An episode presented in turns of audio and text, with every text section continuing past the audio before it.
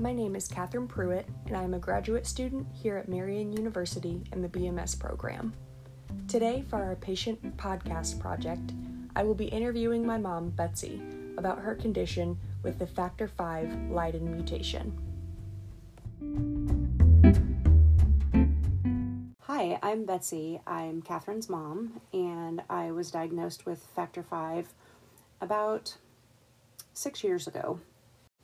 Why don't you start by telling us a little bit about your diagnosis? I know yours is unique in the fact that it was discovered recently and really shed a light on health problems in your whole family. So, unfortunately, I lost an uncle at age 64 and an aunt at age 60 and because of that, the doctors tried to look for a common link that might have caused this to happen among siblings. My dad's family had a history of early deaths, but even back when they weren't, they didn't really keep track of how they died or they weren't really certain. Um, he had lots of family members who passed away unexpectedly and some as early as in their 40s and 50s. But when my aunt passed away, we started putting some dots together that eventually led to um, our family being tested for factor five, and that's how the diagnosis came to light. Wow, so what kind of tests were involved in the process to diagnosis? So, luckily, it was a really easy blood test. Um, we simply, you know, once the doctor had had the team of doctors, you know, who had um, worked with my aunt who lived in Florida, my uncle lived in Colorado, and my dad and two other siblings were based here in Indiana. Um, but they started to triangulate some data and made some discoveries that led them to believe that factor five might have been at play in um, both of their diagnosis. So my uncle had a DVT that eventually went to his brain, and that's how he died. My aunt had a DVT that went to her lungs, and that's how she died. So as they started to put the pieces together, that's how they came up with the diagnosis because my my living uncle um, was having a lot of issues with blockage in his arteries. And that is that's where it kind of all came together was from talking to his cardiologist and then getting some information from the doctors from his siblings who had just passed away. And it was just a simple blood test because factor 5 is just an inherited disease. Yes all i had to do was request it from my doctor who um, who was definitely on board because you know it's really important to find out when you have these genetic factors because it can help your health overall.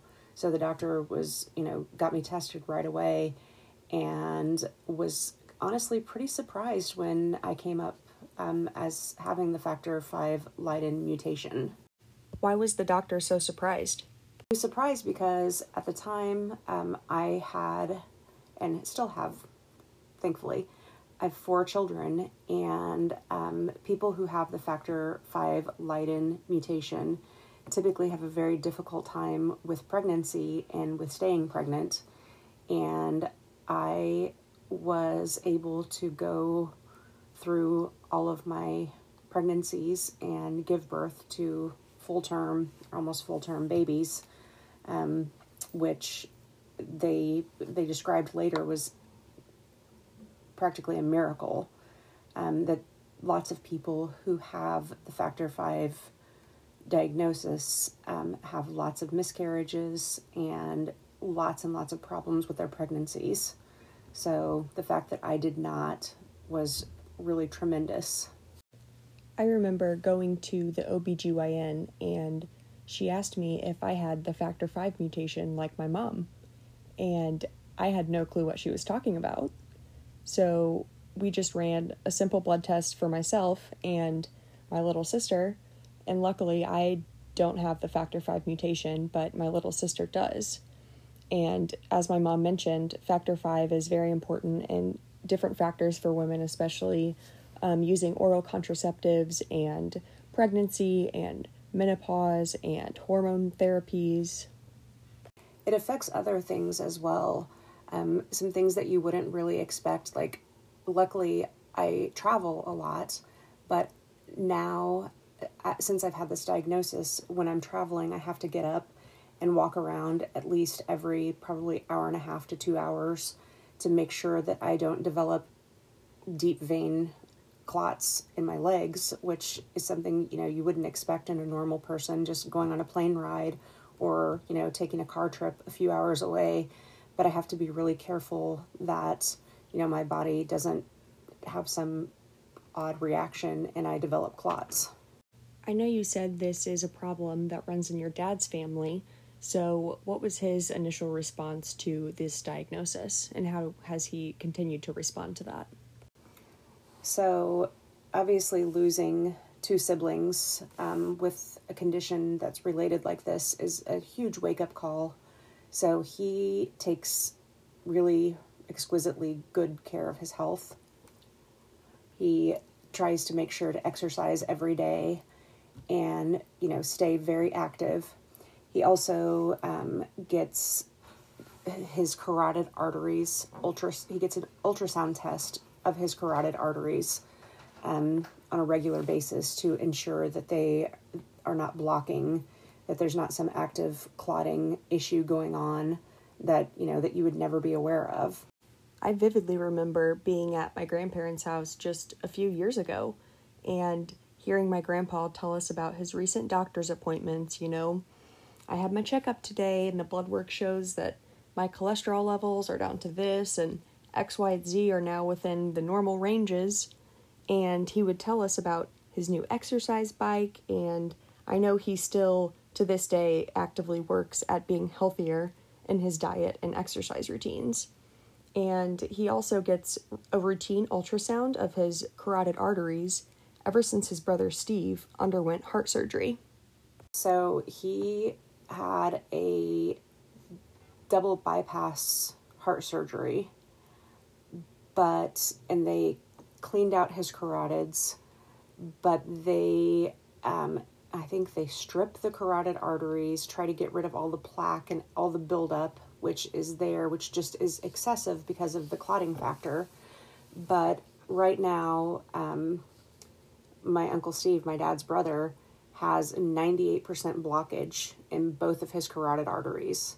And there's there's nothing they can do medically.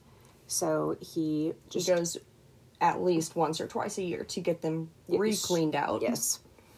And, they, and it's still 95 to 98% blocked in both of them. Yes. And so my dad has really changed his entire diet and changed, you know, his activity level and is very cognizant of how this affects him and how, you know, he is 73.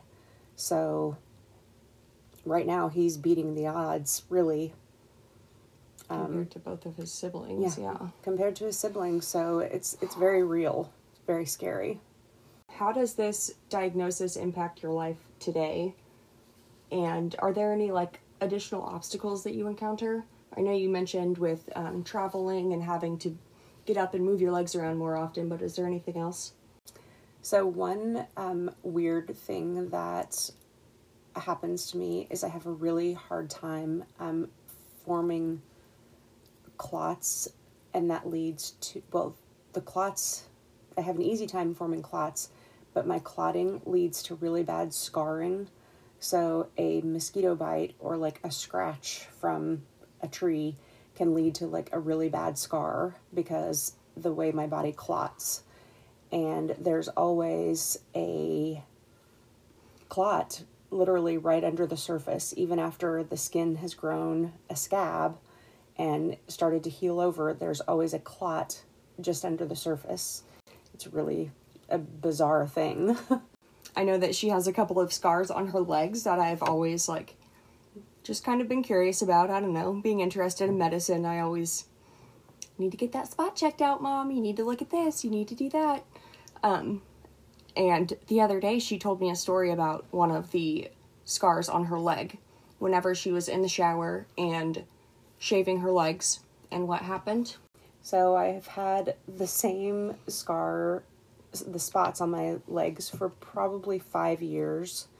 And if I accidentally nick it with a razor or if something scratches it, it will, I mean, just an enormous clot will come out. And so it looks, again, it looks like it's sort of healed over the top, but it's just like a very super thin skin. It's like a really thick squirt of viscous blood. It's just bizarre. Um, that is so wild. Yes, and my doctor currently has has these things mapped, so he checks them when I come in for you know a physical. He'll just to see if the spots have moved or gotten, gotten bigger, bigger, gotten smaller, or gone away, but they haven't gone away. So um, it's just an interesting thing. As far as treatment goes, have you been put on any medications like prophylactically to possibly prevent the development of a DVT or pulmonary embolism? Factor V Leiden is an interesting disease state because there is nothing that you can see on a day to day basis. However, I do prophylactically take a baby aspirin every day. So I'm not a baby, but I take an 81 milligram aspirin just to help with that. That's really the only thing they know of, um, you know, because I don't have more serious issues, thankfully. But that is what I currently, like, that's the regimen that I'm currently on.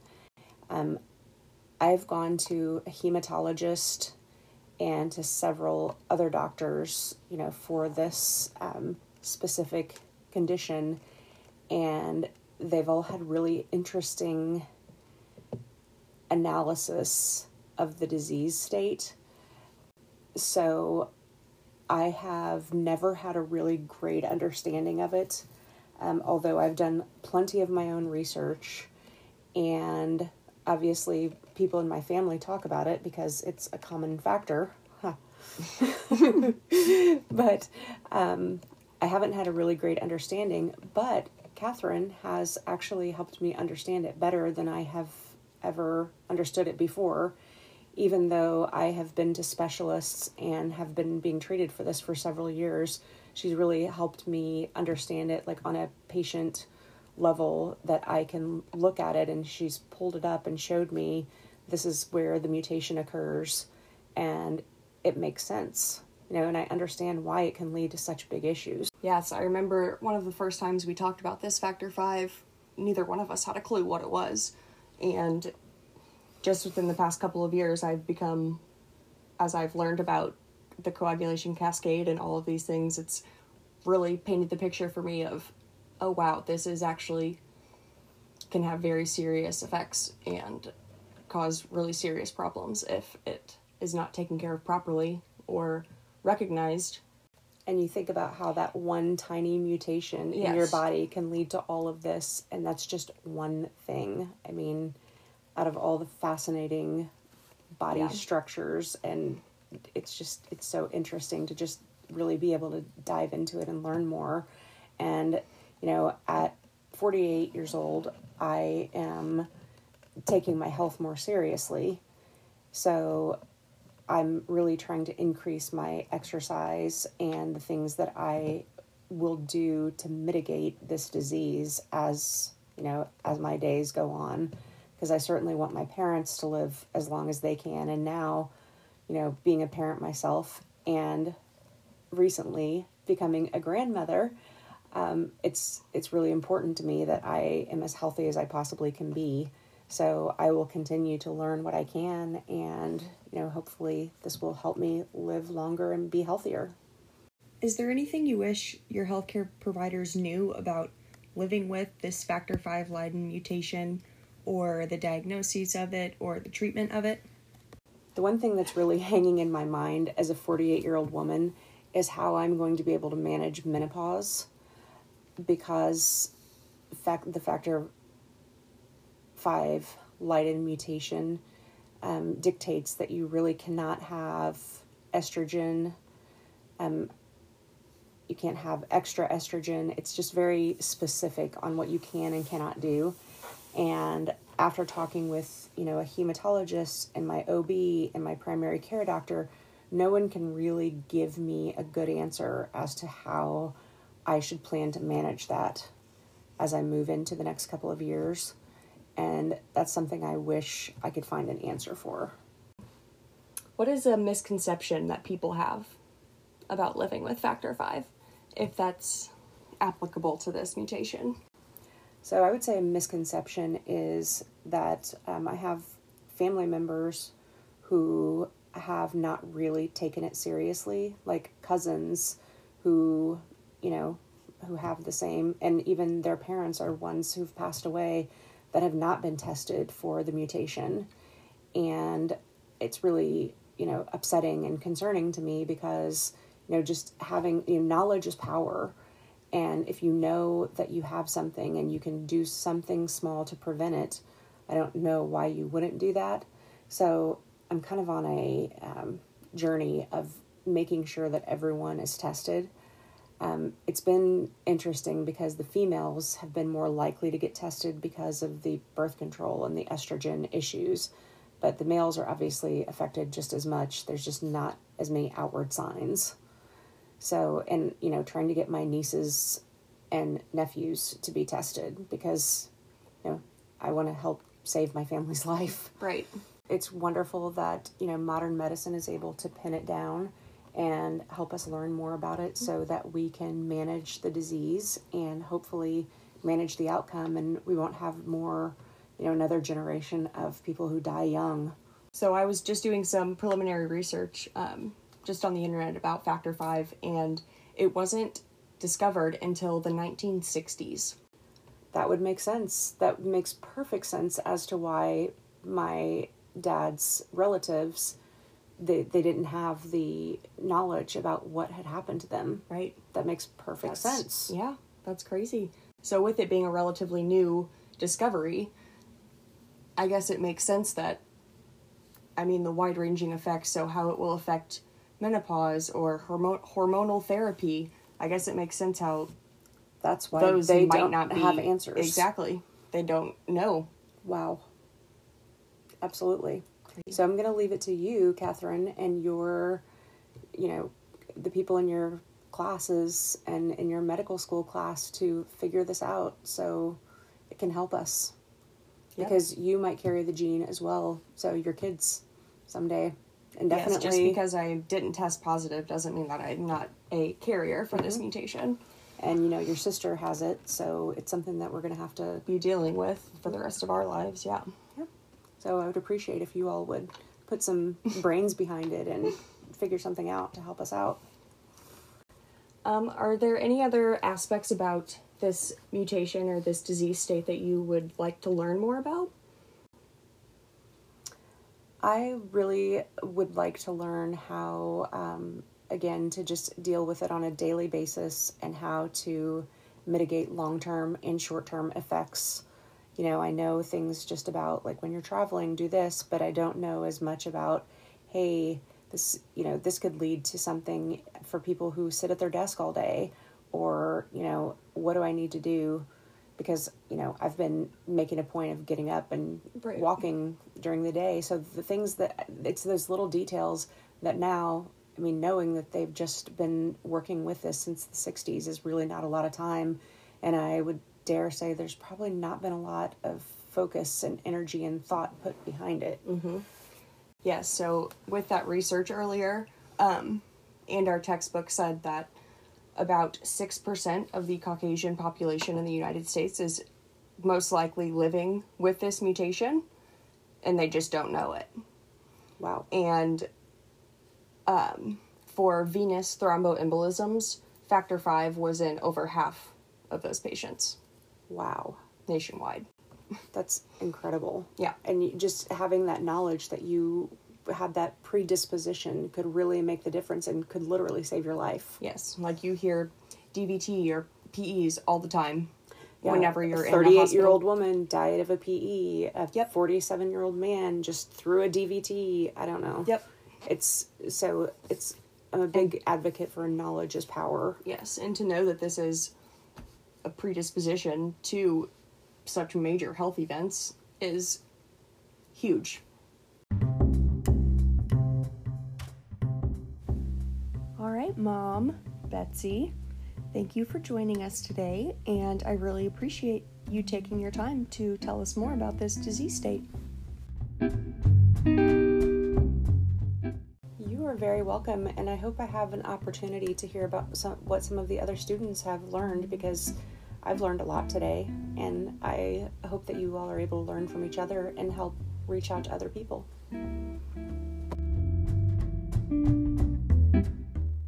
Speaking with my mom about the factor V Leiden mutation ties back to our MPP coursework because factor V is one of the many coagulation factors that's found in the blood.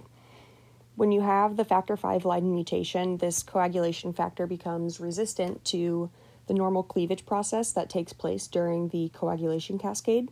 So it allows active factor V to accumulate in the blood and promote coagulation. Um, thank you guys for listening to my patient podcast. I really enjoyed getting to talk to my mom about this factor V Leiden mutation because I've known that, yeah, it runs in my family, but I never truly understood the full extent of the health problems that it caused. So I really enjoyed this project and I can't wait to hear the other podcasts.